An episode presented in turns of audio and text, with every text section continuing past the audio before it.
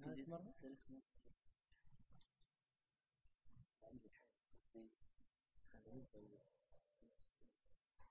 هو حاليا بدأ يقطع ما يخالف خلينا حالات في حالات أو وين الشغلات؟ ثاني؟ أخذ شغل 49 الله أو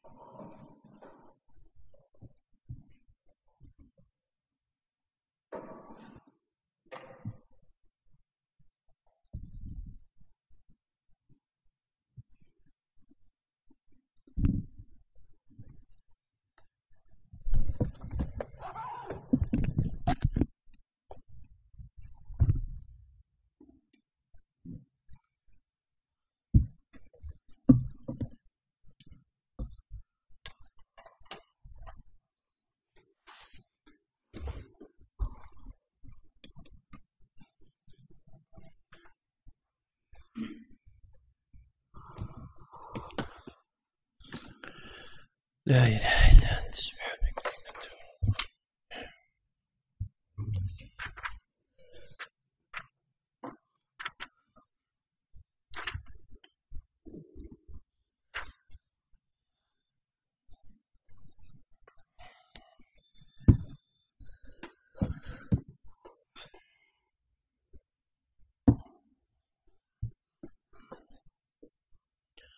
الحمد لله رب العالمين.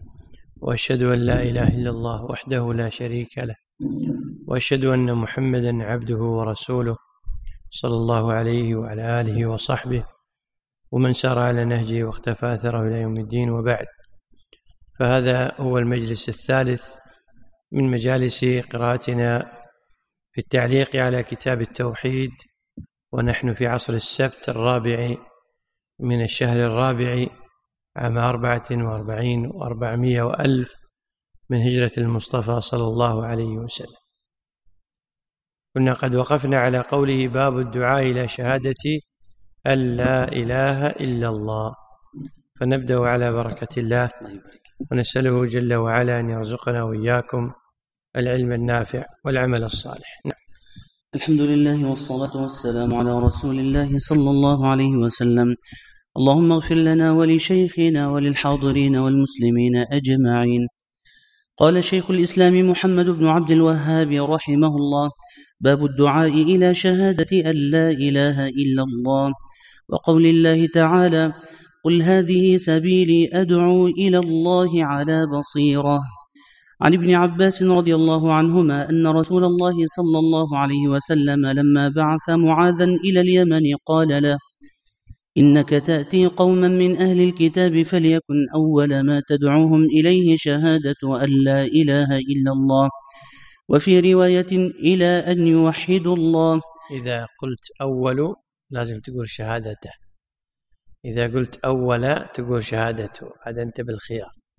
فليكن أول ما تدعوهم إليه شهادة أن لا إله إلا أحسن الله عليكم قال فليكن أول ما تدعوهم إليه شهادة أن لا إله إلا الله. وفي رواية إلى أن يوحدوا الله فإنهم أطاعوك لذلك فأعلمهم أن الله افترض عليهم خمس صلوات في كل يوم وليلة. فإنهم أطاعوك لذلك فأعلمهم أن الله افترض عليهم صدقة تؤخذ من أغنيائهم فترد على فقرائهم. فإنهم أطاعوك لذلك فإياك وكرائم أموالهم واتق دعوة المظلوم فإنه ليس بينها وبين الله حجاب. أخرجا ولهما عن سهل بن سعد رضي الله عنه أن رسول الله صلى الله عليه وسلم قال يوم خيبر لأعطين الراية غدا رجلا يحب الله ورسوله ويحبه الله ورسوله يفتح الله على يديه فبات الناس يدوكون ليلتهم أيهم يعطاها. فلما أصبحوا غدوا على رسول الله صلى الله عليه وسلم كلهم يرجو أن يعطاها. فقال أين علي بن أبي طالب؟ فقيل هو يشتكي عينيه. فأرسلوا, فأرسلوا إليه. فأتي به فبصق, فبصق في عينيه ودعا له فبرأ كأن لم يكن به وجع. فأعطاه الراية فقال انفذ على رسلك حتى تنزل بساحتهم ثم ادعهم إلى الإسلام وأخبرهم بما يجب عليهم من حق الله تعالى فيه. فوالله لأن يهدي الله بك رجلا واحدا خير لك من حمر النعم. يدوكون أن يخوضون. قوله رحمه الله باب الدعاء إلى شهادة أن لا إله إلا الله. الدعاء مهموزا وغير مهموس دعا يدعو دعاء مصدر. بمعنى الطلب. دعا بمعنى طلب. دعاء يعني طلبا. وهو مصدر يستخدم بالمعنيين. بمعنى طلب وبمعنى دعا دعوة.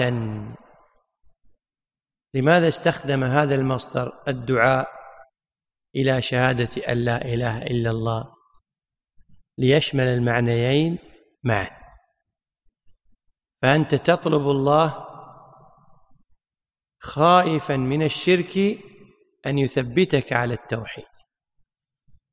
وأنت تدعو غيرك إلى شهادة التوحيد. هذا المصدر إذا عدي بإلى فإن معناه يتعين فيكون الدعوة إلى شهادة أن لا إله إلا الله. باب الدعاء أي دعوة وطلب الناس إلى شهادة أن لا إله إلا الله. فإن قال قائل فلماذا ندعو إلى شهادة أن لا إله إلا الله. فالجواب لأنها دعوة الحق والواجب على المسلم أن يدعو الخلق إلى الحق. شهادة أن لا إله إلا الله هي دعوة الحق. والواجب على المسلم دعوة الخلق إلى الحق. ولأن الدعوة إلى شهادة التوحيد حق الله عز وجل. ولا بد من أداء هذا الحق. كيف يؤدي العامي هذا الحق؟ يسأل الله الثبات على هذه الشهادة ويدعو الله عز وجل. وكيف يؤدي طالب العلم هذا الحق؟ يسأل الله الثبات ويدعو غيره إلى هذه الشهادة. الدعاء إلى شهادة أن لا إله إلا الله. لماذا ندعو؟ لأن الله أوجب علينا هذه الدعوة. فقال جل وعلا وما أرسلنا من قبلك من رسول إلا نوحي إليه أنه لا إله إلا أنا فاعبدون لا إله إلا الله. والنبي صلى الله عليه وسلم أول ما دعا قومه في مكة عشر سنوات لم يأمرهم بالصلاة. ما في أمر بالصلاة. ولا زكاة ولا صوم ولا حج. عشر سنوات يا أيها الناس اعبدوا ربكم هذه دعوته عليه الصلاة والسلام. ولذلك لما بعث معاذ بين له الأولوية في الدعوة فقال فليكن أول ما تدعوهم إليه. شهادة أن لا إله إلا الله. والدعاء إلى هذه الشهادة دليل على حب الخير للغير. الدعاء إلى هذه الشهادة دليل على حب الخير للغير. فأنت لا تريد أن أحدا يحترق في النار فتدعوه إلى هذه الشهادة التي بها نجاته. الدعاء إلى شهادة أن لا إله إلا الله. وقد سبق أن بينا أن الشهادة لا تكون شهادة إلا بشروطها. بينا هذه الشروط ولا لا؟ ما بيناها؟ هنا في الدرس إذا لا بد أن نبينها. ما هي شروط الشهادة؟ أنت لما تقول أشهد أن لا إله إلا الله وأشهد أن محمدا رسول الله أو أشهد أن فلان عالم أي شهادة تؤديها لا بد لها من شروط. وبالنسبة لشهادة التوحيد استقرأ العلماء استقرأ العلماء الأدلة فوجدوا أنها لا تخرج عن سبعة شروط. فإذا وجدت هذه الشروط فهذه الشهادة صحيحة. إذا لم توجد هذه الشروط واقعيا لا علميا فإن هذه الشهادة غير صحيحة وليش نقول واقعيا لا علميا؟ لأن كثيرا من عوام المسلمين يقولون هذه الشهادة واقعيا قد لا يدركونها علميا. فمثلا تقول لعامي من المسلمين أنت تقول أشهد أن لا إله إلا الله. مستيقن؟ قال إي بالله. لو سألت هل اليقين من شروط لا إله إلا الله؟ يمكن ما يعرفها إذا المطلوب إيقاعها أما العلم بها فأمر زائد. ها؟ المطلوب إيقاع هذه الشروط ووجودها. لا العلم بها. ليش نقول لا العلم بها؟ لأنه قد يأتي فيلسوف أو عالم من علماء الغرب يعلم هذه الشروط ولا تنطبق عليه الشهادة. ليش؟ لتخلف لتخلفها في الواقع مع وجودها علميا. يعني قد يكون مثلا أضرب لكم مثال اليهود اللي في زمن النبي صلى الله عليه وسلم. يعلمون أن محمدا رسول الله ولا لا يعلمون؟ يعلمون. بنص القرآن. يعرفونه كما يعرفون أبناءهم الذين آتيناهم الكتاب يعرفونه. طيب هذه المعرفة وهذا العلم ليس معناه واقعيا أنهم شهدوا بالرسالة. لأنهم واقعيا استكبروا. ويقول أبو طالب ولقد علمت بأن دين محمد من خير أديان البرية دين. يقول علمت لكن أبى. إذا لا بد من هذه الشروط واقعيا عمليا وإن لم يلزم علميا. ما هي هذه الشروط؟ العلم. واحد العلم المنافي للجهل.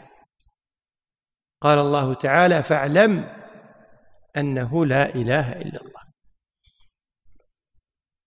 الثاني اليقين المنافي للشك. قال الله تعالى ثم لم يرتابوا. اليقين المنافي للشك.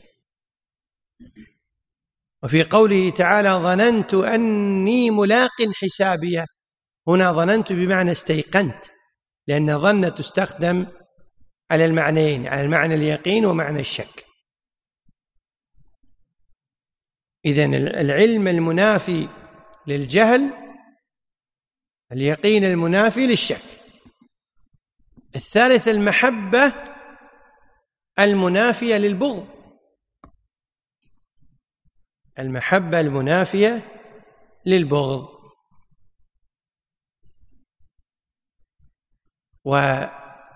ولا بد أن الإنسان يقول هذه الكلمة محبة فيها.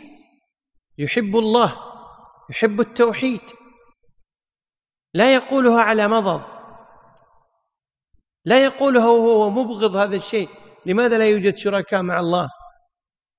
لا بد أن يقولها وهو محب. لله عز وجل محب لهذه الكلمة. ولذلك قال جل وعلا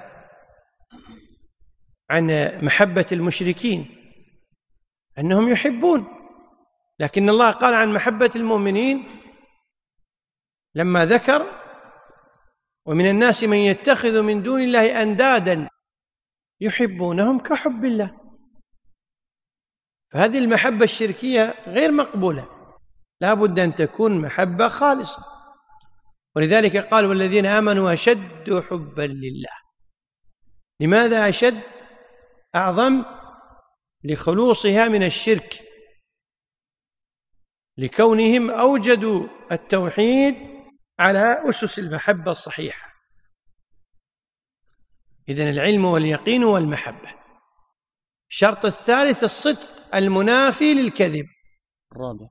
أو الرابع عفوا. الرابع الصدق المنافي للكذب. ولا بد للإنسان أن يقول هذه الشهادة صادقا لا يقولها كاذبا مخادعا. فإن المنافقين قالوها لكن الله ردها عليهم. لماذا ردها عليهم؟ رد الشهادة عليهم. المشهود به حق لكن الشهادة متخلفة. ما الذي تخلف فيها؟ الصدق. فقال الله إذا جاءك المنافقون قالوا نشهد ها أنك لرسول الله. إذا جاءك المنافقون قالوا نشهد أنك لرسول الله. هذه شهادة حصلت واقعيا ولا ما حصلت؟ واقعيا حصلت بدليل أنهم جاءوا إلى المجلس وقالوا نشهد أنك لرسول الله. اللام بمعنى والله. زيادة بعد تأكيد لفظي. لكن ماذا قال الله عز وجل عن هذه الشهادة؟ كمل الآية تعرفون. أه والله يعلم إنك لرسوله إذن المشهود به حق ولا باطل؟ حق. فأثبت الحق الذي قالوه. والله يعلم إنهم لكاذبون. لكاذبون. في قولهم إنك لرسول الله ولا لكاذبون في شهادتهم. أحسنت. شوفوا كيف. وين وقع التخلف؟ ما وقع التخلف في المشهود به. وقع التخلف في الشهادة. ليش تخلف في الشهادة؟ لأنهم ما كانوا صادقين في قولهم إنك لرسول الله. مقولهم إنك لرسول الله حق. قولهم نشهد. هذا باطل. ليش؟ لأنهم قالوها كذبا. فهمنا هذا؟ ولذلك لابد أن نفهم هذه الشروط. الصدق المنافي ليش قلنا؟ الكذب. يعني ما تقولها ها مجاملة لفلان. هذا من معاني الكذب. ما تقولها كاذبا ها يعني مخادعا. لا. إذا لا بد من الصدق وهذا هو الشرط الرابع. العلم واليقين. والمحبة والصدق الخامس الإخلاص المنافي للشركة المنافي للرياء والسمعة.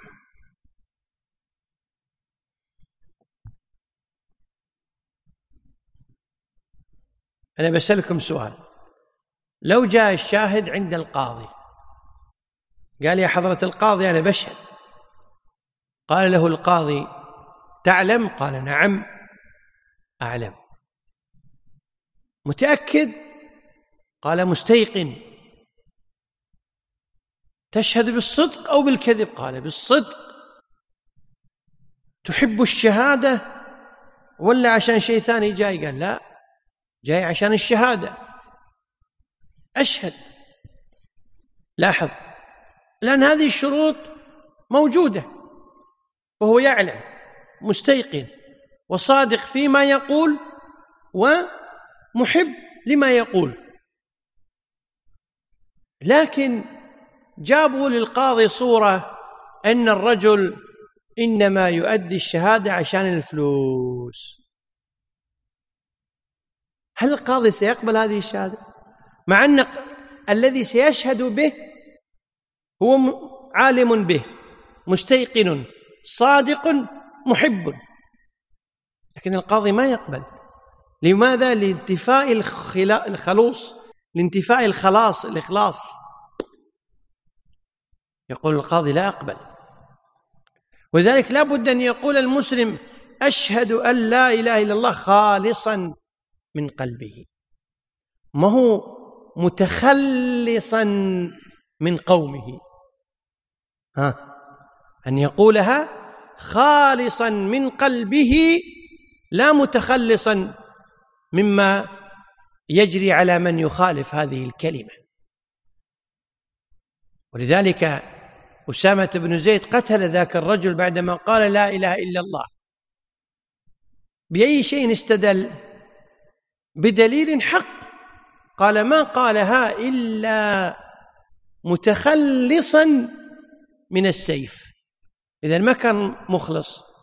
النبي صلى الله عليه وسلم ما قال لا.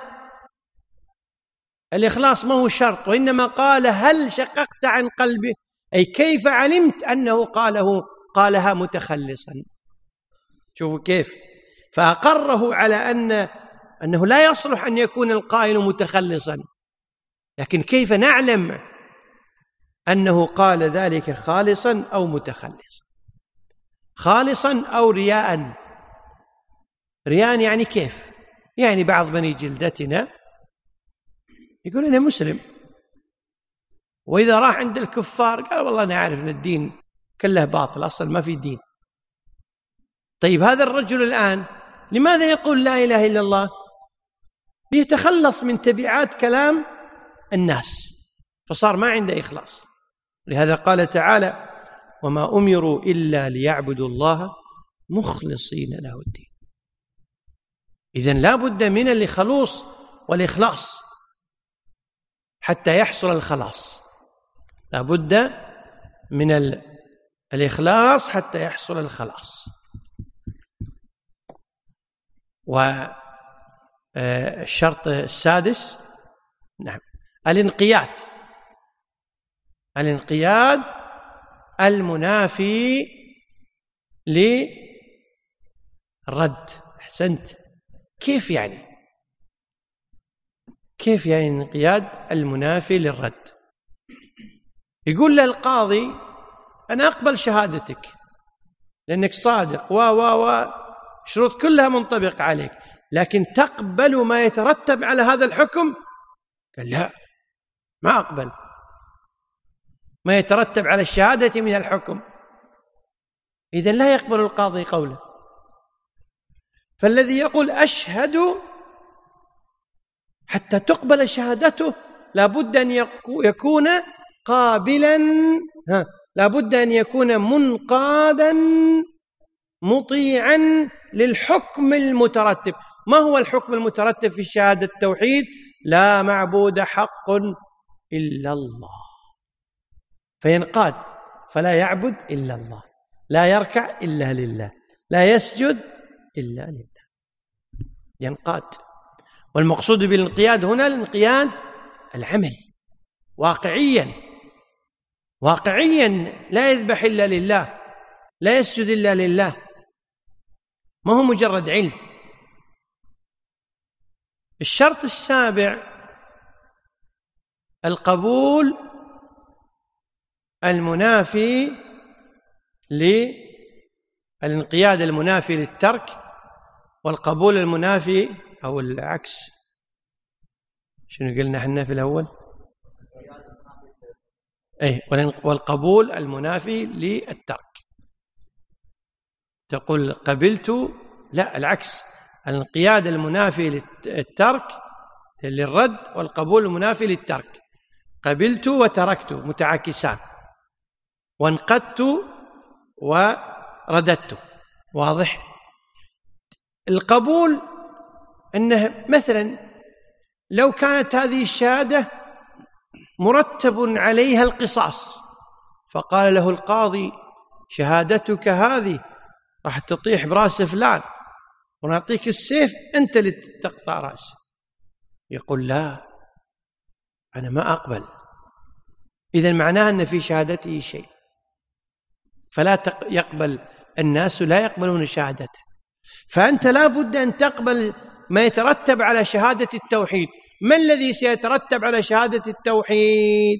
مثلا من أمثلة ما يترتب على شهادة التوحيد أنك تشهد أن من لم يشهد أن لا إله إلا الله فإنه كافر. طيب افرض أن اللي باي قال شهادة ما قال شهادة لا إله إلا الله أبوك أو جدك أو قبيلتك أو عشيرتك لا بد أن تقبل. ما يترتب على قولك أشهد أن لا إله إلا الله. أن من خالفها كافر. وأن من خالفها فهو مخلد في النار. هذه قضايا مهمة. هذه شروط السبعة للتوحيد. فإن قال قائل من أين أتيتم بهذه الشروط؟ قلنا له ألستم تقولون شروط الوضوء شروط الصلاة؟ هل في القرآن آية اسمها شروط الوضوء ولا شروط الصلاة؟ هل في السنة حديث اسمه شروط الوضوء شروط الصلاة؟ آه شيخ لا يوجد. إذا من أين أتينا بشروط الوضوء وشروط الصلاة؟ هي مفهومة واقعيا عند الصحابة والتابعين وتبعهم ثم استقرت في بطون الكتب من طريق السبر والتقسيم والجمع. اذا الشروط من أين جاءت؟ جاءت باستقراء النصوص. هي كانت واقعيا عمليا موجودة عند الصحابة والتابعين. لكنها صارت في بطون الكتب حصريا بيانيا لفظيا عندما احتاج الناس إلى ذلك. إذا دليل هذه الشروط السبر والتقسيم. دليل هذه الشروط الاستقراء فهما دليلان. دليل الاستقراء ودليل السبر والتقسيم. وهناك دليل ثالث وهو أن كل شرط من هذه الشروط عليه دليل خاص. كما نقول في شروط الطهارة نقول من شروط الصلاة الطهارة. طيب وش الدليل؟ قال لا صلاة إلا بطهور. جبنا له دليل خاص صح ولا لا؟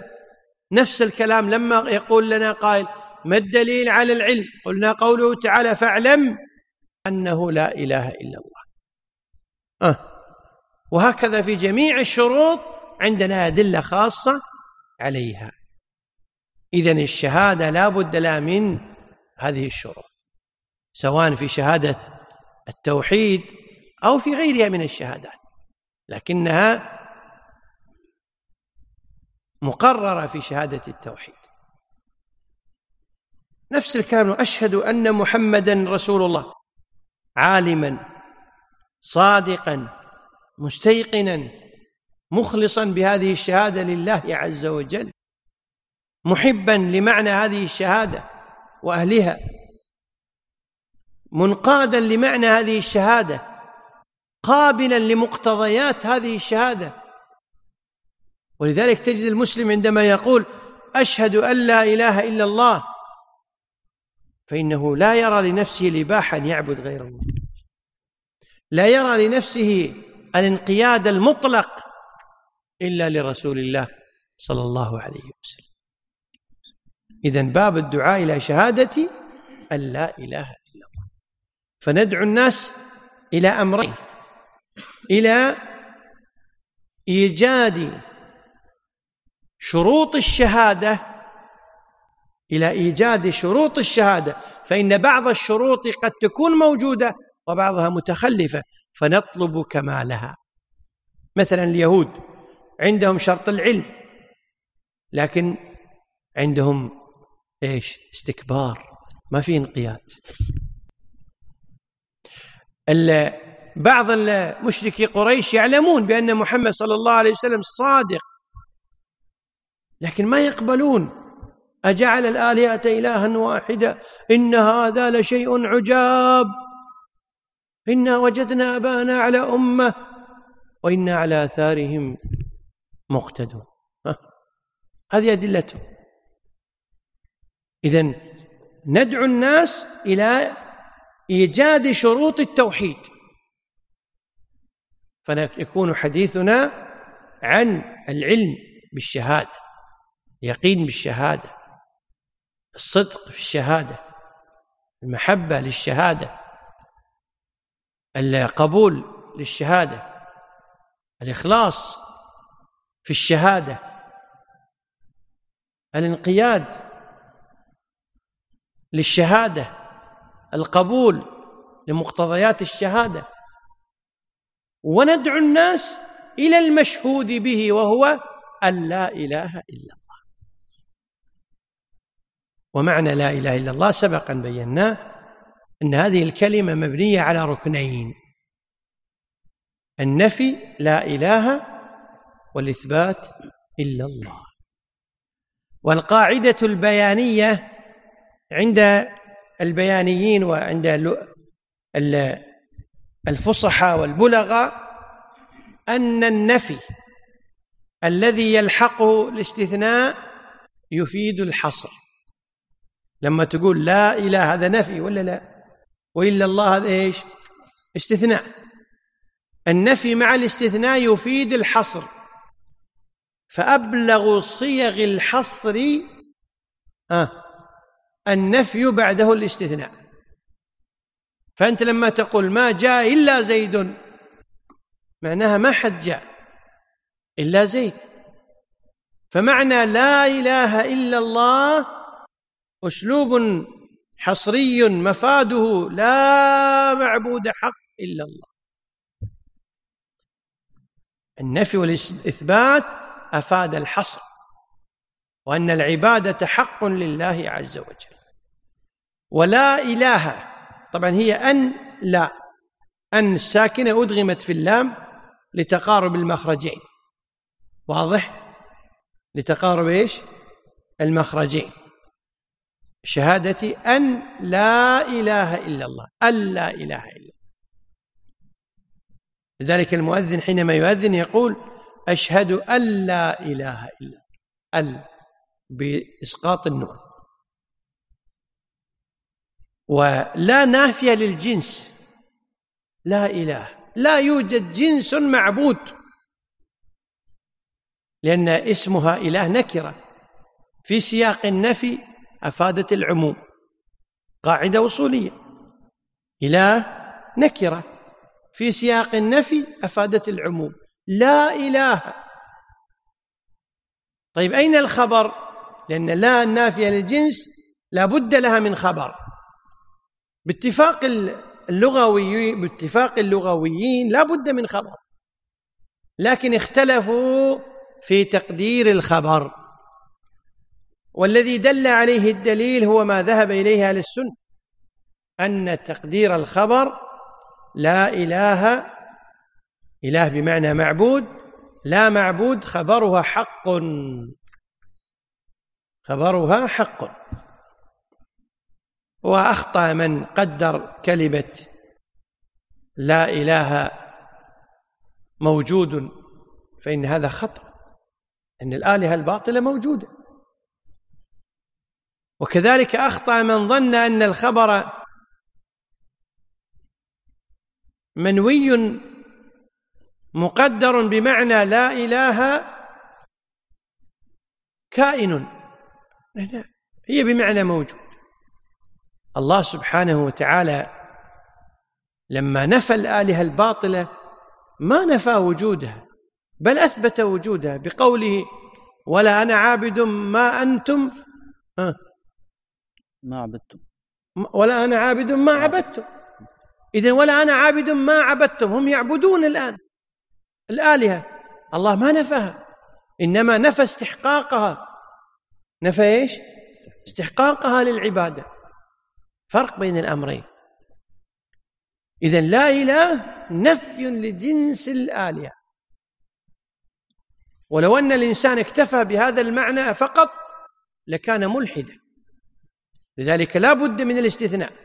لا إله حق إلا الله. ومما يدل على صحة هذا التقدير قوله جل وعلا في سورة الحج ذلك بأن الله هو الحق وأن ما يدعون من دونه الباطل. وجاء هذا في موضعين في كتاب الله عز وجل. وفي الحديث قول النبي صلى الله عليه وسلم من شهد أن لا إله إلا الله وأن محمدا عبده ورسوله وأن عيسى عبد الله ورسوله وأن الجنة حق وأن النار حق. فالتقديرات في كلمة حق حق حق هي مقدرة في الأول. فهذا يؤكد صحة التقدير الخبر بكلمة حق لا إله حق إلا الله.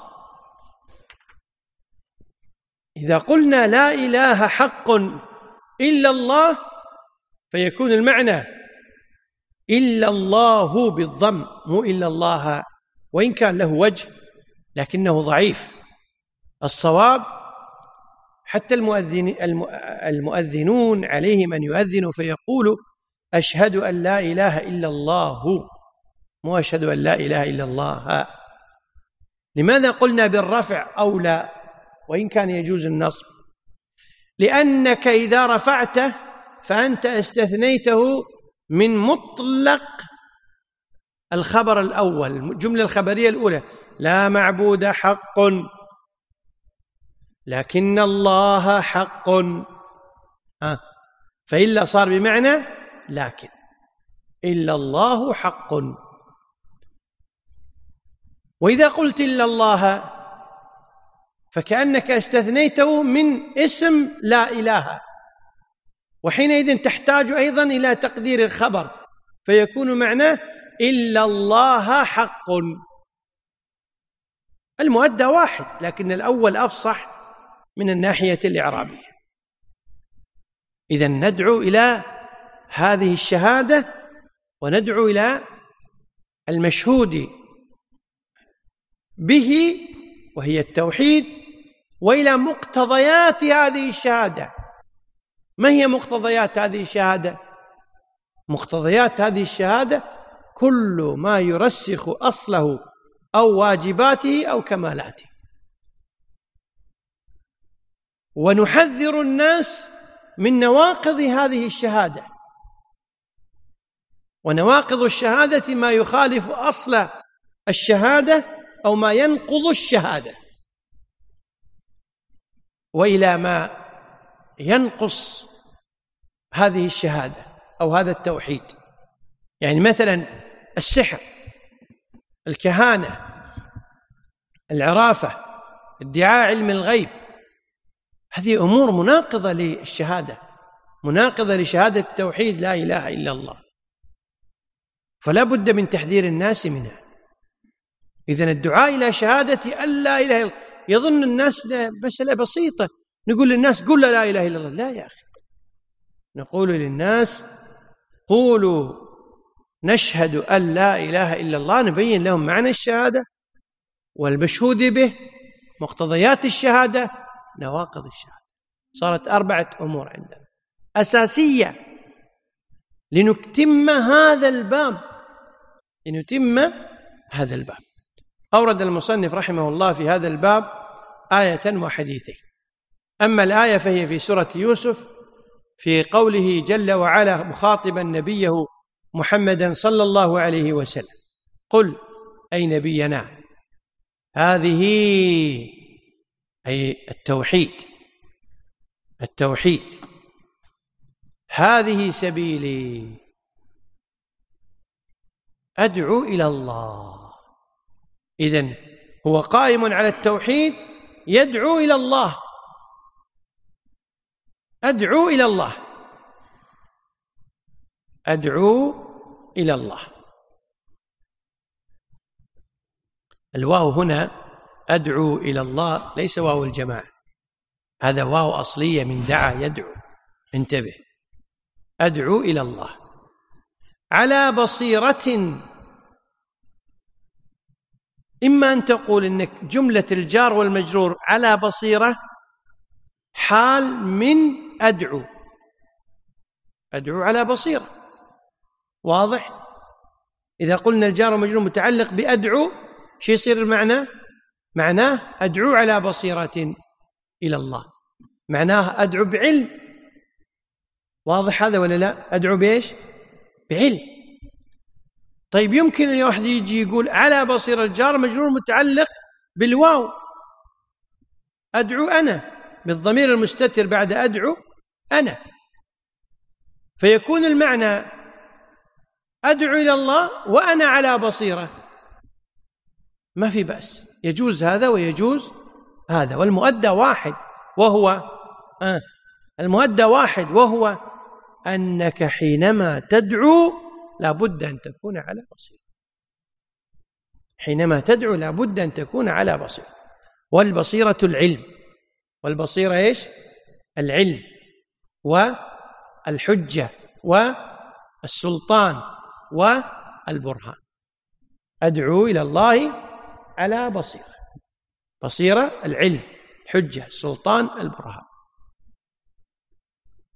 أنا ومن اتبعني. أنا ومن اتبعني. أنا على البدلية من المقدر بعد كلمة أدعو فاعل أدعو أنا. ومن اتبعني أي ومن اتبعني يدعو إلى الله على بصيرة.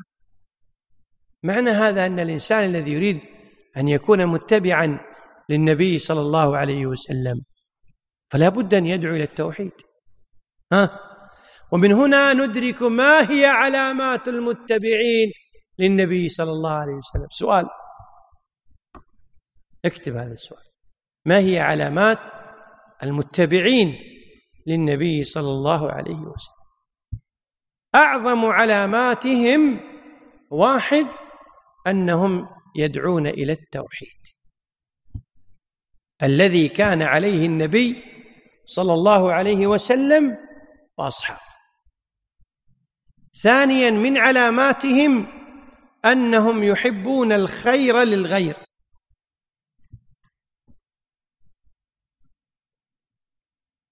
ثالثا من علاماتهم أنهم يتبعون النبي صلى الله عليه وسلم ظاهرا وباطنا.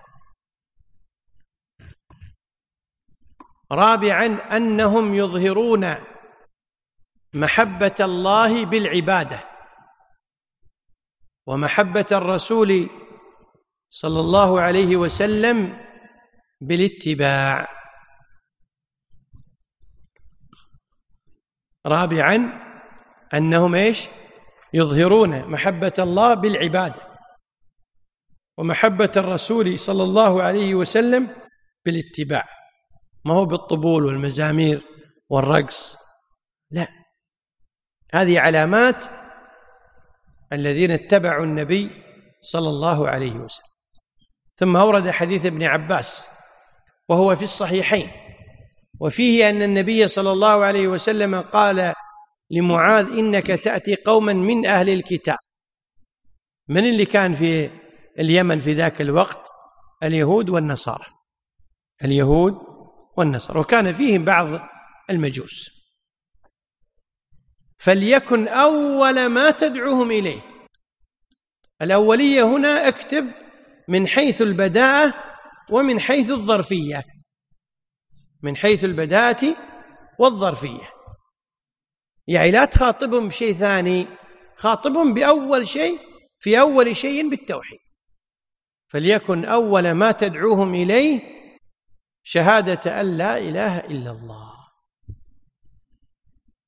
تفهمهم معنى الشهادة شروط الشهادة مقتضيات الشهادة مبطلات الشهادة.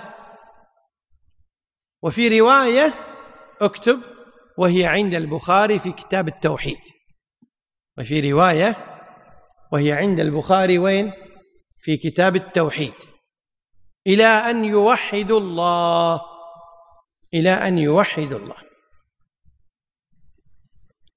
هذا هو وجه الشاهد من الحديث للباب. وفيه كما سيأتي في فوائد الإمام محمد البداءة بالأهم فالمهم.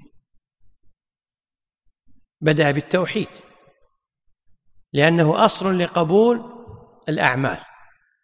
وأما حديث سهل بن سعد رضي الله عنه فوجه الشاهد فيه أن النبي صلى الله عليه وسلم قال لعلي رضي الله عنه قال انفذ على رسلك حتى تنزل بساحتهم ثم ادعهم إلى الإسلام. قد يقول قائل في حديث معاذ شهادة أن لا إله إلا الله. في بعض الروايات شهادة التوحيد. وهنا الإسلام. لأن الإسلام عند الإطلاق المقصود به التوحيد. الإسلام عند الإطلاق المقصود به التوحيد. ولذلك الإسلام يساوي الإيمان. ثم ادعهم إلى الإسلام إلى التوحيد. وأخبرهم بما يجب عليهم من حق الله تعالى فيه. فوالله لأن يهدي الله بك رجلا واحدا. خير لك من حمر النعم. وحمر النعم النعم هي الأنعام وعند الإطلاق يراد بها الإبل. يراد بها الإبل. وحمر النعم أنفس أنواع الإبل. أنفس أنواع الإبل. وهي التي ألوانها ليست سوداء تميل إلى الشقاء. حمر النعم. ونفاسة هذه الألوان من الإبل لجيد ألبانها ولين ركوبها وطيب لحمها لجيد ألبانها ولين ركوبها وجيد لحومها. خير لك من حمر النعم. وقوله يدوكون يعني الصحابة رضوان الله عليهم باتوا في تلك الليلة يدوكون. قال يا الراوي يعني يخوضون.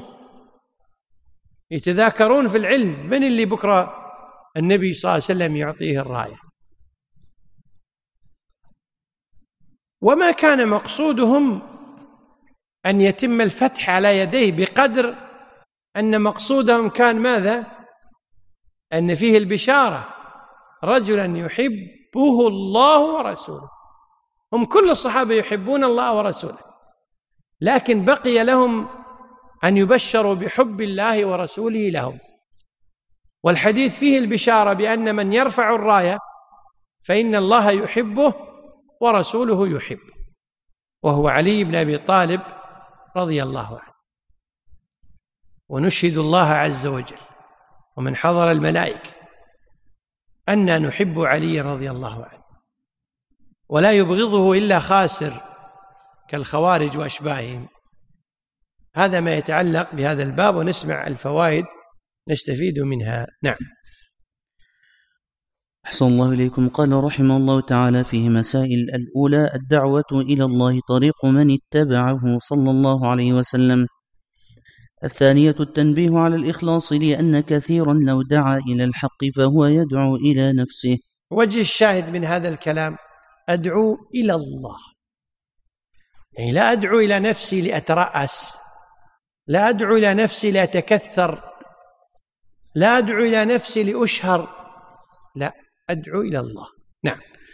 الثالثة أن البصيرة من الفرائض. نعم. البصيرة في العلم الذي تدعو إليه فرض عليك. ولذلك لا يجوز أن يدعو الإنسان وهو جاهل. كيف تدعو إلى التوحيد؟ وأنت بنفسك ما تعرف ما هي شروط توحيد. ما هي أركان التوحيد؟ النفي والإثبات. ما هي معنى كلمة التوحيد؟ لا إله إلا الله. لا معبود حق إلا الله. ما هي مقتضيات هذه الكلمة؟ ما هي مبطلات هذه الكلمة؟ نعم. الرابعة من حسن التوحيد أنه تنزيه له تعالى عن المسبة. نعم. الإنسان لما يدعو إلى التوحيد يدعو إلى ماذا؟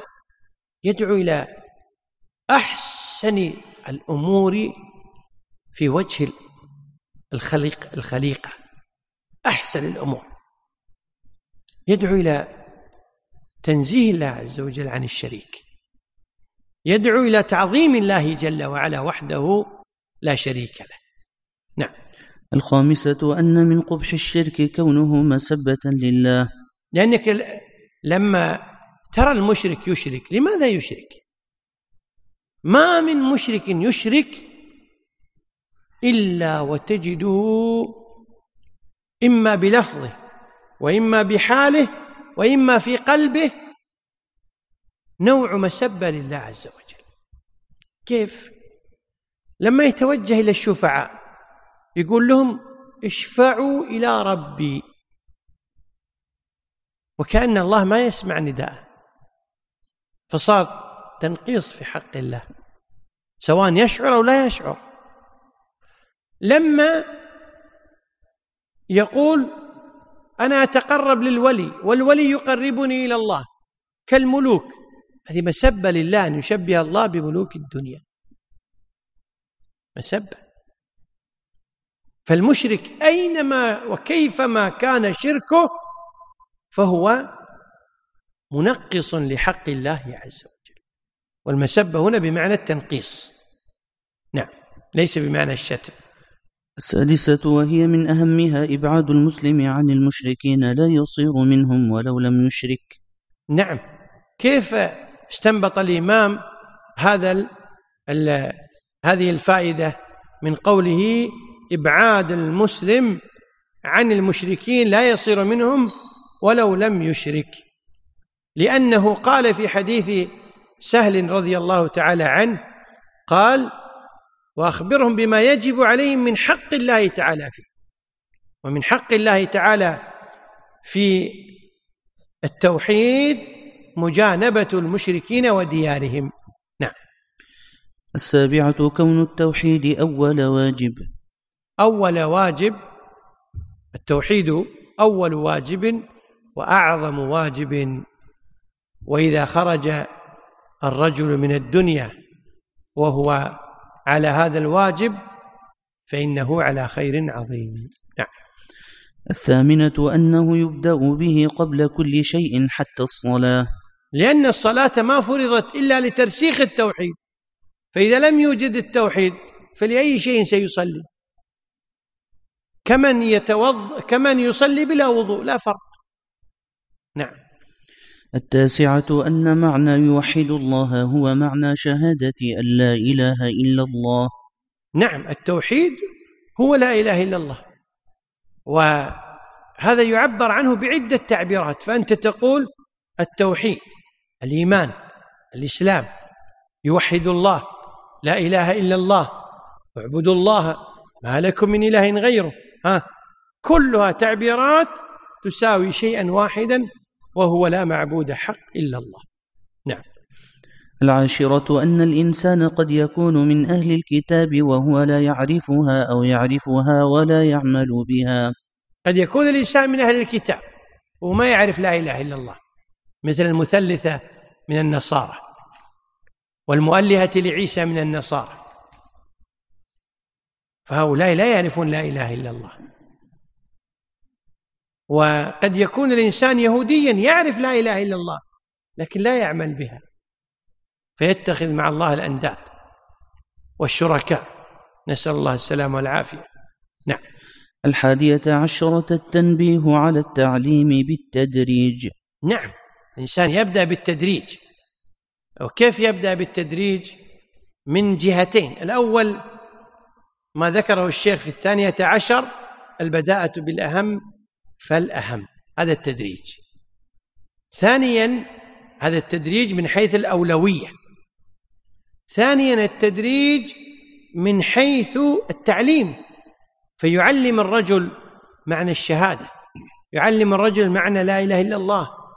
ثم يعلم الرجل مقتضيات لا إله إلا الله. ثم يعلم الرجل نواقض لا إله إلا الله. هذا يسمى التدريج في التعليم. مثل الصلاة. أنت تبي تعلم إنسان الصلاة لازم أول شيء تعلمه شنو؟ طهارة. الوضوء صح ولا لا؟ طيب عشان تعلم الطهارة والوضوء لابد يعرف متى يكون طاهرا متى يكون غير طاهر ما هي النجاسات ما هي المياه التي يتوضأ بها صح ولا لا؟ هذا يسمى التنبيه على التعليم بالتدريج. نعم. الثانية عشرة البداءة بالأهم فالأهم. بالأهم فالأهم أو بالأهم فالمهم. لا بأس. بالأهم فالأهم. يعني الأهم الأولى الأهم الثاني. هذا المقصود. أما على في بعض النسخ بالأهم فالمهم. هذا واضح. بالأهم فالمهم. نعم. الثالثة عشرة مصرف الزكاة. مصرف الزكاة. ذكرها الله في آية التوبة. هي لثمانية أصناف. ها وهي قوله تعالى إنما الصدقات للفقراء والمساكين والعاملين عليه إلى آخره. وإنما النبي صلى الله عليه وسلم نبه على صنف نبه على صنف. نعم. الرابعة عشرة كشف العالم الشبهة عن المتعلم. كشف العالم الشبهة عن المتعلم. من أين استفاد الإمام هذا من قوله صلى الله عليه وسلم لمعاذ فإن هم أجابوك لذلك أي بعد أن بينت وكشفت لهم. نعم. الخامسة عشرة النهي عن كرائم الأموال. أي في أخذ الزكاة. وكرائم الأموال ما هي؟ الكرائم جمع كريمة. والمال الكريم المال الطيب الفاخر. وكرائم الأموال هي أعزها وأثمنها وأسمنها. نعم عند أهلها. فلا ينبغي للمصدق أن يأخذ كرائم الأموال في الزكاة. فماذا يأخذ؟ الوسط. الوسط أحسنت. يأخذ أوساط المال. فلا يبخس الفقراء حقهم ولا يبخس الأغنياء حقهم. نعم. السادسة عشرة اتقاء دعوة المظلوم. السابعة عشرة ولو الإخبار. اكتب هذه الفائدة ولو كان كافرا ولو كان كافرا فإن الظلم محرم حتى مع الكافر. فكيف بالمسلم؟ نعم. يعني ما تقول والله خلاص هذا ما دام إنه كافر اكل حقه لا. الظلم ظلمات يوم القيامة. نعم. السابعة عشرة الإخبار بأنها لا تحجب. نعم. الثامنة عشرة من أدلة التوحيد ما جرى على سيد المرسلين صلى الله عليه وسلم وسادة الأولياء من المشقة والجوع والوباء. نعم. لا بد الإنسان أن يدرك أن من قام بالتوحيد فإنه يجري عليه من البلاءات ومن الابتلاءات ما جرى على الأنبياء والمرسلين. فلا يأتي أحد يقول إيش معنى الناس كلهم يتكلمون علينا لأنكم أهل توحيد. فيجتمع عليكم من؟ أهل البدع برمتهم. كاجتماع أهل الكفر على أهل الإسلام برمتهم. أليس أهل الكفر على اختلاف أنواع كفرهم؟ يجتمعون على أهل الإسلام ولا لا؟ انظروا الآن الحال في فلسطين. كل الكفار واقفين مع اليهود الغاصبين. مع اختلاف مللهم. ضد المسلمين. فهكذا الحال أهل البدع كلهم يقفون ضد أهل التوحيد. فلا تزدد إلا يقينا. ليش؟ لأن هذا هو الدليل أنك على التوحيد. أن أهل البدع كلهم يخالفونك. بل ويقفون مع بعض ولو كانوا متناقضين. آه. يقفون إيش؟ مع بعض ولو كانوا متناقضين. يعني أنا أضرب لك مثال. أنت الآن حينما ترى أن فلان ذبح حبيبك هل أنت ستتخذ القاتل صديقا لك؟ قطعا لا ما يمكن عقلا ما يمكن. طيب عندما نرى لاحظ الآن من يدعي حب علي رضي الله عنه وآل البيت يجتمع مع من يرى أن عليا كافر. مثل الخوارج والإباضية ونحوهم. يقفون في صف واحد ضد أهل السنة. أنت إيش تفهم؟ تذكر هذا. هذا من أدلة التوحيد أنك على الحق. واضح؟ لما ترى الصوفي الغالي في التصوف وفي ادعاء حب أبي بكر وعمر وعثمان والصحابة يقف في صف واحد مع الذين يبغضون ابا بكر وعمر وعثمان. علشانك أنت؟ إيش تفهم؟ هذه من دلائل التوحيد إنك على الحق إنك أنت على التوحيد. نعم.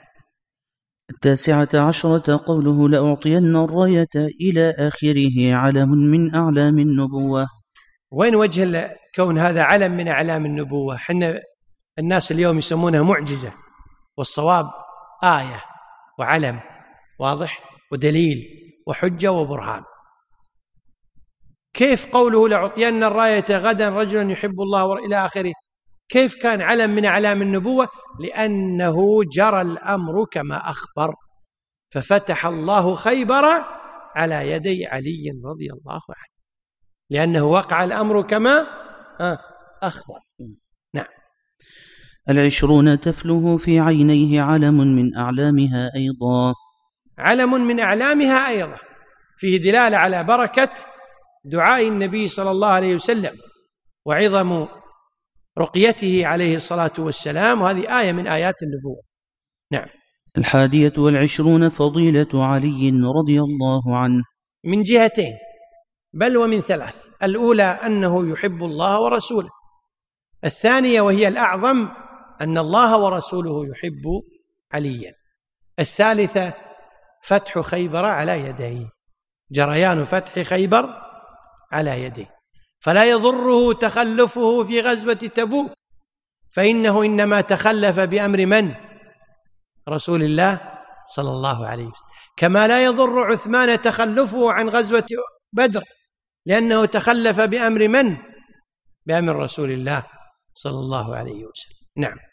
الثانية والعشرون فضائل الصحابة رضي الله عنهم في دوكهم تلك الليلة وشغلهم عن بشارة الفتح. اشتغلوا عن بشارة الفتح بمن المحبوب عند الله ورسوله. يدل على إيش؟ يدل على أنهم ليسوا من أهل الدنيا. ما همهم؟ شنو اللي بكرة نغنم ولا ما نغنم؟ لا همهم منو هذا الرجل اللي الله ورسوله يحب. سبحان الله. العظيم نعم. صدق ها؟ من قال كيف لا يكونون كذلك ومعلمهم خير البرية محمد صلى الله عليه وسلم. إحنا إحنا أحيانا نفتخر نقول والله شفنا الشيخ ابن باز جلسنا عند الشيخ ابن باز ها؟ درسنا كم درس عند الشيخ ابن باز. نفتخر.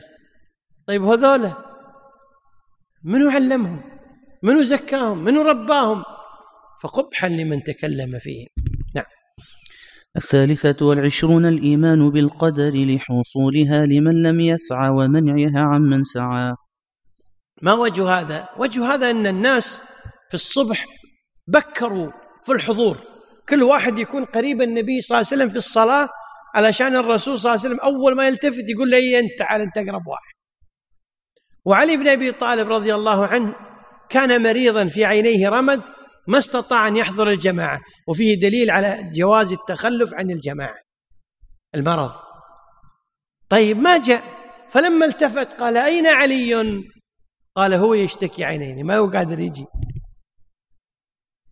فجاء في رواية قال النبي صلى الله عليه وسلم كما في رواية مسلم أو غيره قال فأرسلوا إليه فأرسلوا يعني الصحابة.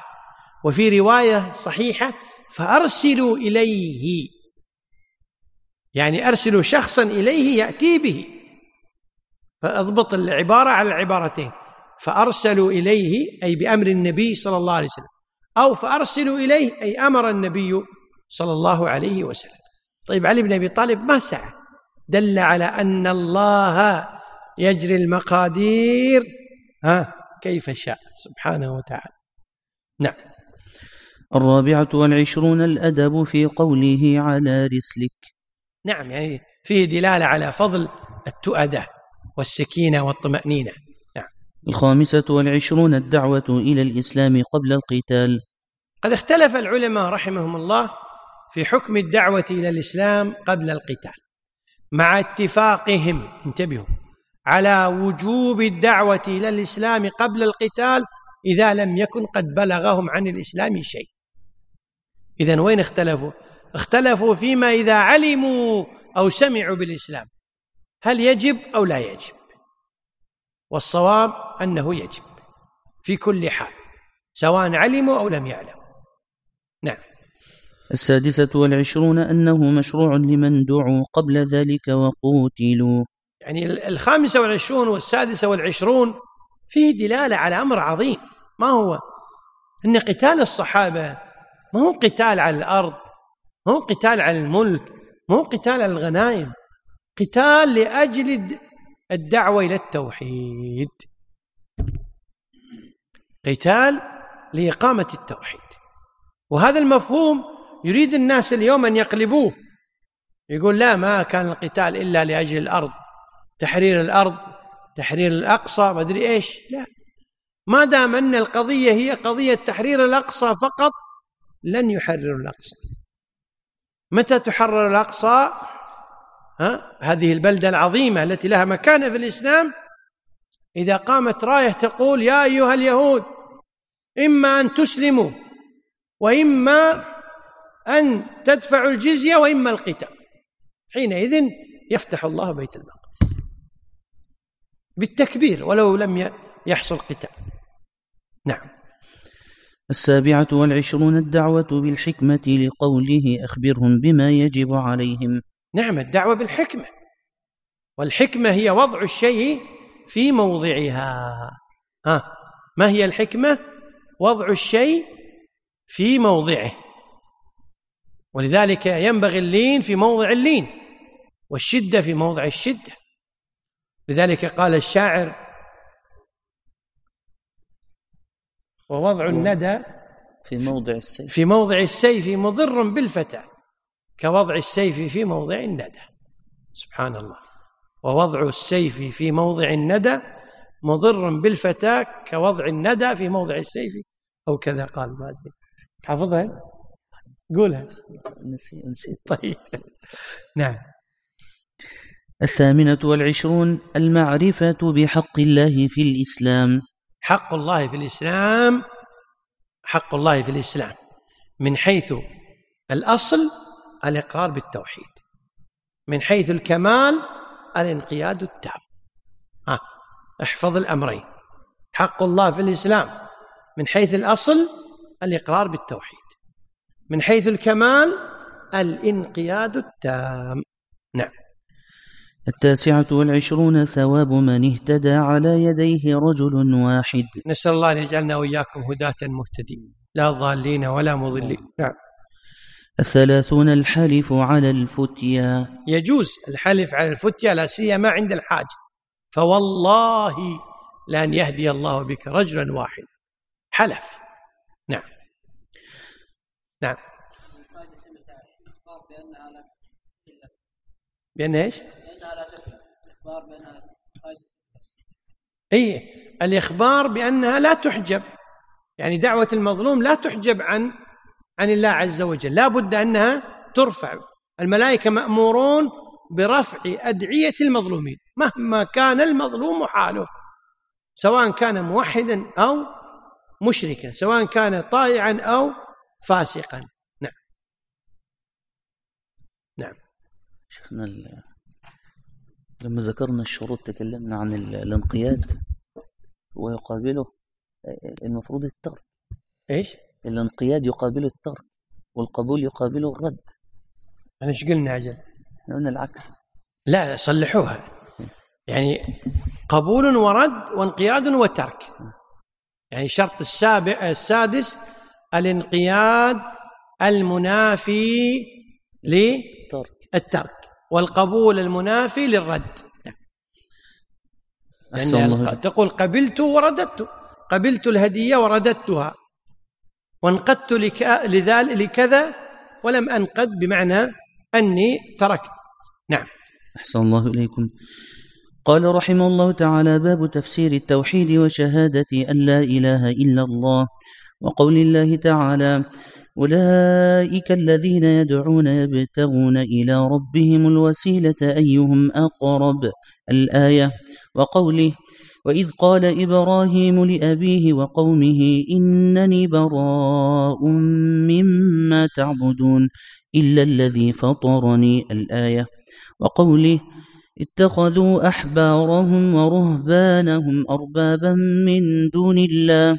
الآية وقوله ومن الناس من يتخذ من دون الله أندادا يحبونهم كحب الله.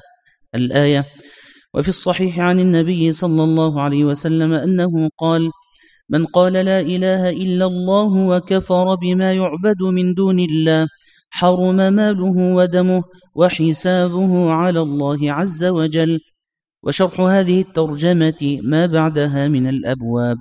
هذا الباب أورده الإمام رحمه الله لبيان ما هو التوحيد الذي ينبغي أن نفهمه لندعو إليه. الآن في الباب السابق الدعاء إلى شهادة أن لا إله إلا الله. طيب نريد أن نعرف ما هو هذه الشهادة ما هو هذا التوحيد؟ جاء الجواب باب تفسير التوحيد وشهادة أن لا إله إلا الله. طبعا تفسير التوحيد وشهادة العطف يفيد الترادف. العطف هنا يفيد إيش؟ الترادف. أي بمعنى أن التوحيد هو لا إله إلا الله وأن التفسير إنما هي للشهادة ولكلمة لا إله إلا الله. ومعنى التفسير التوضيح والبيان. تفعيل من الوضح وهو البيان من الفسر وهو البيان. أورد رحمه الله تحت هذا الباب أربعة آيات تفسر التوحيد وتفسر معنى لا إله إلا الله. وحديثا واحدا. ثم قال وشرح هذه الترجمة ما بعدها من الأبواب. يعني الأبواب الأخرى كلها هي منقسمة إلى قسمين. احفظها تصورها أنه من الباب السابع وما بعده. كل الأبواب الأخرى هي منقسمة إلى قسمين. إما في بيان ما يناقض التوحيد أو ينقصه وإما في بيان كمالات التوحيد وواجبات التوحيد ومقتضيات التوحيد. واضح؟ مرة ثانية. كل الأبواب بعد باب تفسير التوحيد وشهادة أن لا إله إلا الله فهي منقسمة إلى قسمين. أبواب لبيان ما يناقض التوحيد أو ينقص التوحيد هذا الجانب الأول. الجانب الثاني أبواب تبين أصول التوحيد وتبين واجبات التوحيد وتبين كمالات التوحيد. هذا كل الكتاب. أما آية الإسراء فوجه الشاهد فيها أولئك الذين يدعون يبتغون إلى ربهم الوسيلة أيهم أقرب؟ يرجون رحمته ويخافون عذابه. ما وجه الشاهد من هذه الآية في تفسير التوحيد؟ الآن الآية تتحدث عن أقوام مكرمون عند الله أولئك أي المكرمون الذين يدعون يبتغون إلى ربهم الوسيلة. إذا المكرمون يدعون من؟ يدعون الله. يبتغون إلى ربهم الوسيلة أي يبتغون إلى ربهم القربة الوسيلة القربة القربة والتقرب والتزلف. ثم جاء الاستفهام أيهما أقرب؟ الذي يدعو ربه أقرب والذي يدعو غير ربه أقرب. إذا فسرت هذه الآية أن التوحيد هو أن تدعو الله وأن تتوسل وتتقرب إلى الله بعبادته. هذا معنى تفسير التوحيد. وفي الآية تفسير آخر ذكره بعض المفسرين وهو أن أولئك الذين أنتم أيها المشركون تدعونهم وتبتغون أن تجعلوهم وسائل بينكم وبين الله. أيهم أقرب؟ كونكم تتخذون إلى الله الوسائط أقرب؟ ولو كانوا صالحين؟ أو كونكم تتقربون إلي مباشرة أقرب؟ لا شك أن الذي يدعو الله مباشرة أقرب فدل على أن معنى التوحيد لا معبود حق إلا الله أن لا نتخذ الوسائط بيننا وبين الله في العبادة. هذا من معاني تفسير التوحيد. إذا ما معنى التوحيد؟ ليس بيننا وبين الله وسائط في العبادة. آه. بيننا وبين الله وسائط في العلم. بيننا وبين الله وسائط في التعلم. أما في العمل لا فنحن إنما نعبد الله مباشرة. هذا مما يفسر التوحيد. أما آية الزخرف وإذ قال إبراهيم لأبيه وقوم إنني براء مما تعبدون إلا الذي فطرني. كيف هذه الآية تفسر التوحيد وشهادة التوحيد؟ أن الذي يقول لا إله إلا الله لا بد أن يكون متبرئا من الشرك. متبرئا من المشركين. وإلا فإنه لم يأتي بلا إله إلا الله. يعني هي القضية في التوحيد والشرك إيش؟ قضية في التوحيد والشرك متقابلتان تناقض السلب والإيجاب. فالرجل إما موحد وإما مشرك ما في وسط. واضح؟ فإذا أنت كنت موحدا فلا بد أن تكون في مناقضة المشركين في مخالفتهم. واعتقاد أنهم كفار وأنهم مشركون. قضية السلب والإيجاب متقابلة. فالتوحيد إيجاب والشرك سلب. متقابلتان. لا يمكن أنك تقول لا في وسط. ما هي يا يا أبيض يا أسود ما في منطقة رمادية. التوحيد بياض والشرك سواد. ما في منطقة وسط. هي القضية لا بد أن تدرك. إن ما هي قضية فيها خط وسط وكذا؟ لا. قضية واضحة. أنك إذا كنت موحدا تشهد أن لا إله إلا الله لا بد أن تتبرأ من الشرك ومن المشرك. نعم. إيش؟ بلى. ولذلك هذا الشرط موجود في مضمون ماذا؟ في مضمون لا إله إلا الله. لا إله هذا. نفي. قلنا. لذلك الكلمة هذه زادها بعض العلماء لكن الصواب أن ما نحتاج نزيدها. ليش؟ لأنها موجودة في معنى لا إله إلا الله. لذلك الإمام أورد آية البراء في معنى لا إله إلا الله مو في الشروط. واضح؟ إنني براء مما تشركون هذا مما تعبدون إلا الذي فطرني تفسير للتوحيد وتفسير لا إله إلا الله. إذا قضية واضحة. ما يجي أحد يقول لا في منطقة رمادية. ما فيها منطقة رمادية. لا بد أن تكون محبا للتوحيد وأهله مبغضا للشرك وأهله. طبعا بغضك للشرك وأهله مو معناه أنك أنت آه، تخالف فطرتك مثل ما يظن بعض الناس. لا في هناك حب فطري. ما يمكن الخلاص منه كما سيأتي في باب المحبة. وقوله تعالى اتخذوا أحبارهم ورهبانهم أربابا من دون الله. آية التوبة. وش وجه الشاهد من الآية هذه؟ وجه الشاهد من هذه الآية أن من ما ينبغي أن يفهم عليه التوحيد أنه يشمل الربوبية وأنه ليس لأحد الحق في أن يحلل ويحرم دينا إلا الله جل وعلا. ما في أحد يجي يقول لكم والله كان ذاك حرام الحين صار حلال. هذا كان حلال الحين صار حرام. كان حرام صار حلال. لا. لا بد أن نعتقد أن التوحيد كل لا يتجزأ. فكما نعبد الله نعتقد اعتقادا جازما أن الذي يحلل ويحرم هو الله. حتى رسول الله صلى الله عليه وسلم لا يحرم من تلقاء نفسه.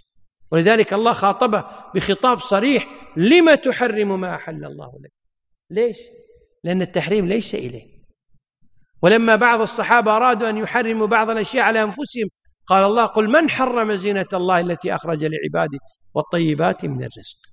ولما أراد بعض الناس أن لا يأكلوا من بعض الأشياء التي أحلها الله قال وما لكم ألا تأكلوا مما ذكر اسم الله عليه؟ وقد فصل لكم ما حرم عليكم. إذا لا بد أن نعتقد أن من واجبات التوحيد من معنى التوحيد أنه ليس لأحد أن يشرع دينا إلا الله عز وجل. فهو الذي شرع لموسى شريعة التوراة وشرع لعيسى شريعة الإنجيل وشرع لمحمد صلى الله عليه وسلم شريعة الإسلام والقرآن. وآية البقرة ومن الناس من يتخذ من دون الله أندادا يحبونهم كحب الله. الشاهد من هذه الآية أن الحب حب الله قد يكون موجود عند المشرك وهو موجود عند المسلم. لكن الحب التوحيدي الحب التوحيدي هو الحب الخالص لله عز وجل. طيب قد يقول قال أنا أحب الله بس أحب العسل. أنا أحب الله بس أحب أمي. لا هذه ما لها علاقة بهذا الحب. الكلام هنا في الحب اكتب الحب التعبدي. الحب التعبدي حب الشيء لذاته فالله يحب لذاته ويحب تعبدا وتألها.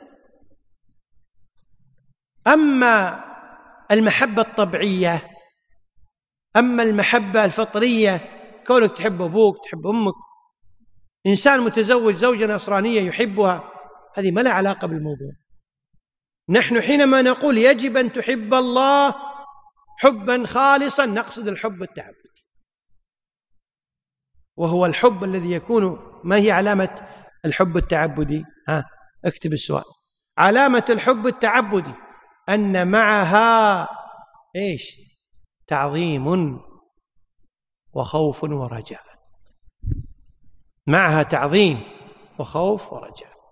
فمتى ما أحب الإنسان شيئا معظما خائفا راجيا أحبه كحب الله. واضح هذا ولا لا؟ أنت تحب أباك حب عظيم وتبجله بس يمكن ما تخاف منه لا سيما إذا كبرت. إذا كنت صغير تحب أبوك ها؟ وتخاف منه بس يمكن ما تعرف قدره.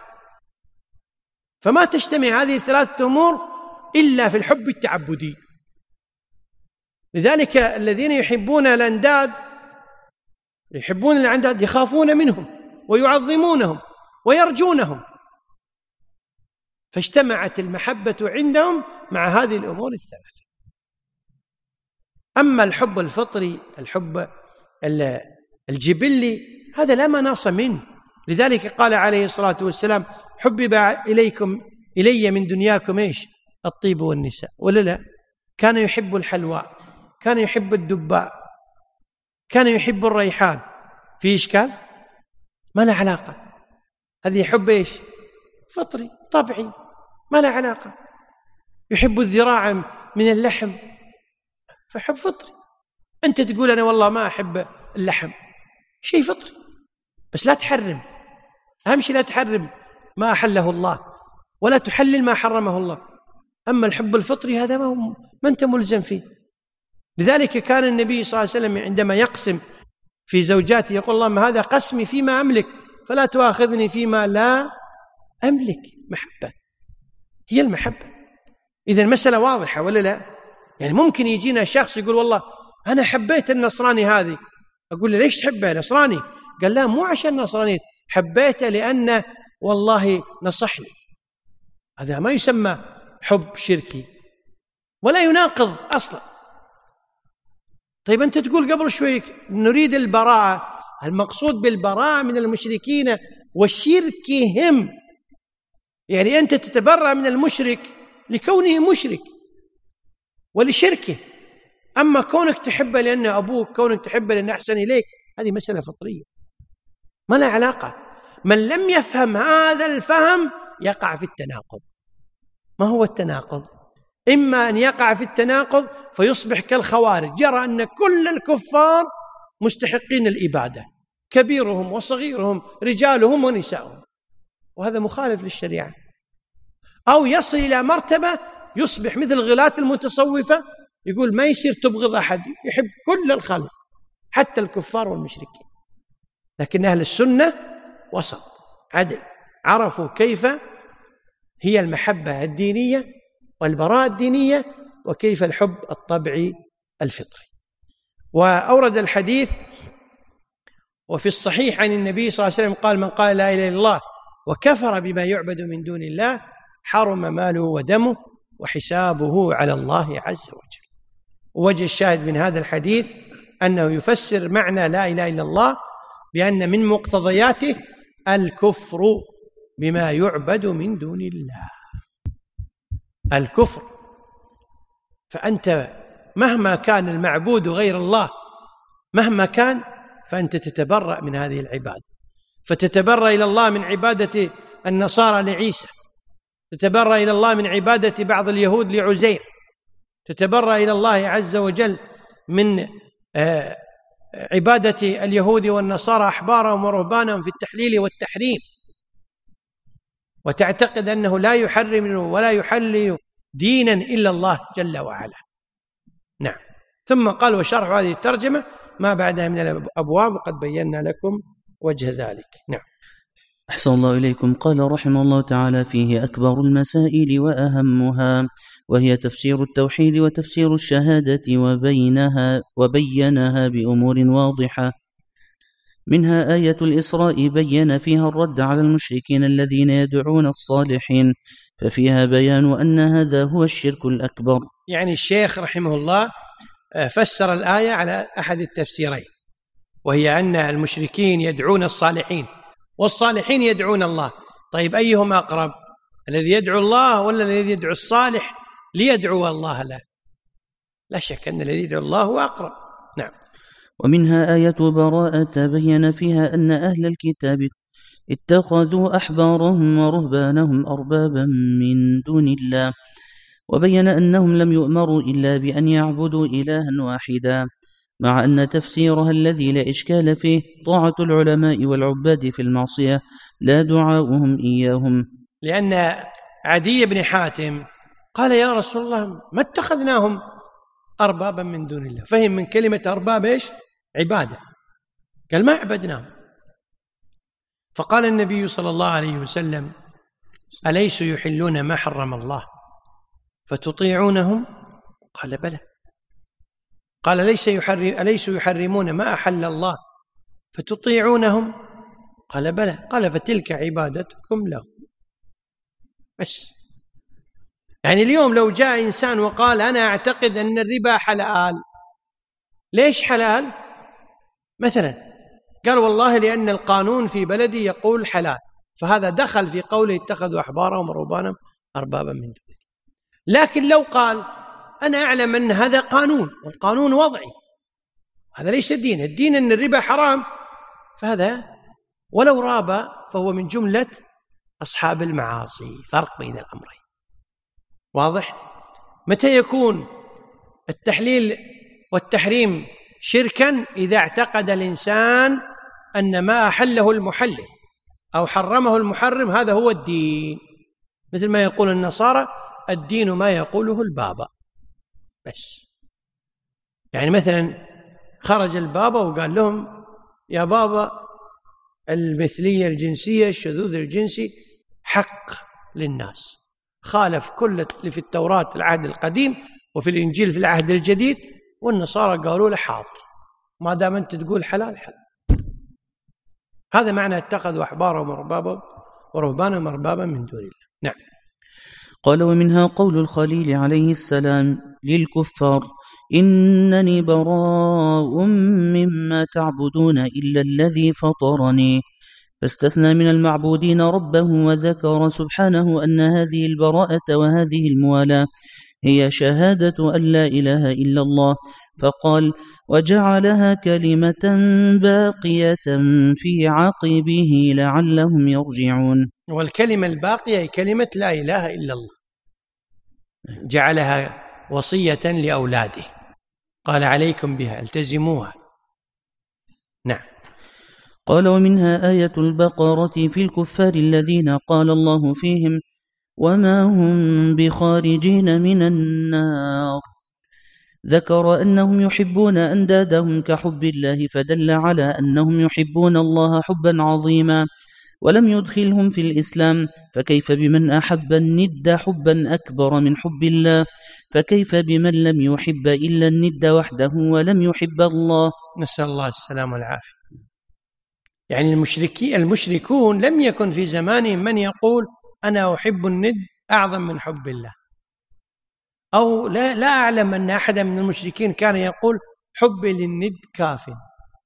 لكن والله الذي لا إله إلا هو سمعت بأذني من ينتسب إلى الإسلام ويخطب على المنبر ويقول يكفي أنا أحب الجيلاني أنا أحب عفوا النقشبندي والنقشبندي يدخلني وين ما يبي. ويدعي الإسلام.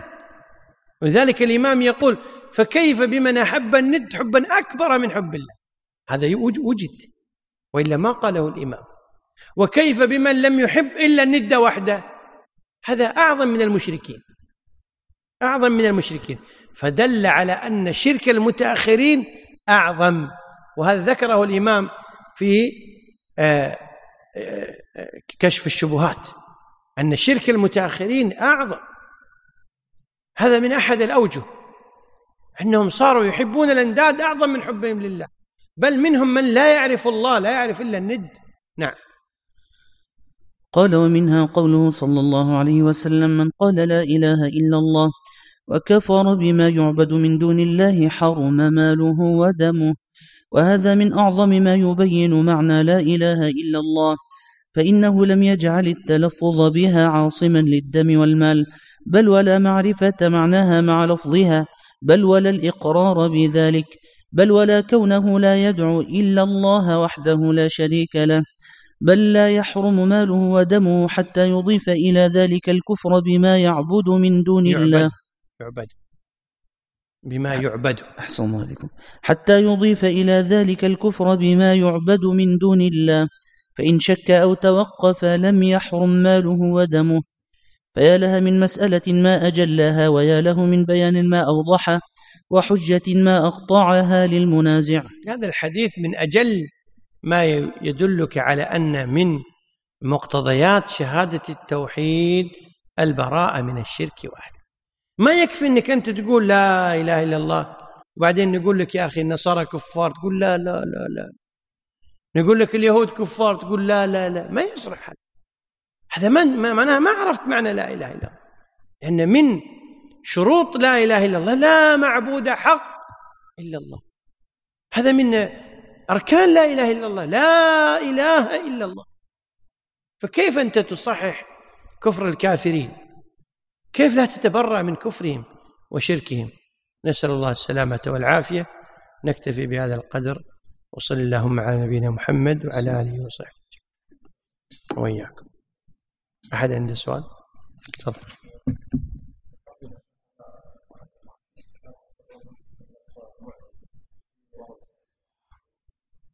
لا لا ما ورد فيها شيء لكن أكثر ما جرى كلمة المعجزة على لسان المعتزلة. عرفت؟ أما لسان السلف فإنهم يتبعون القرآن والسنة. آية علامة حجة برهان سلطان دليل.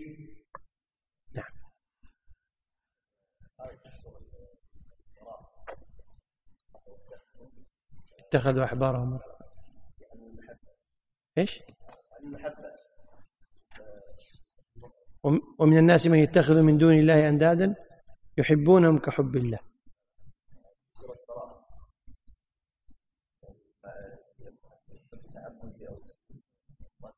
أي يمكن تقصد قل إن كان آباؤكم وأبناؤكم وإخوانكم وأزواجكم وأموالكم وعشيرتكم وأموال اقترفتموها وتجارة تخشون كساد أحب إليكم من الله ورسوله وجهاد في سبيله فتربصوا. إيه هذا فيه دليل على أن الحب الطبعي لا لا بأس به لكن بشرط أن لا يطغى. فإذا طغى صار أحب صار مذموم. فالحب الطبعي في الأصل الإباحة. متى يحرم؟ إذا طغى. صار أحب من الحب الديني. بالعكس هذا دليل جيد يوضح أن المحبة الطبيعية جائزة. لكن لا يجوز أن تكون أحب لأن الله قال أحب إليكم من الله. نعم. سبحانك اللهم وبحمدك.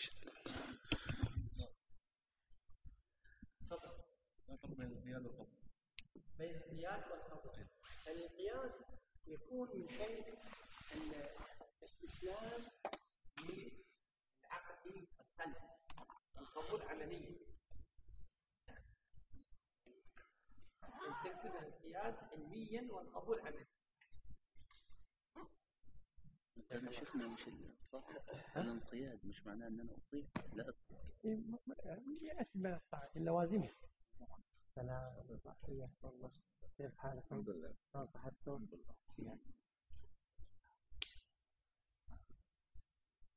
طيب المغرب إيه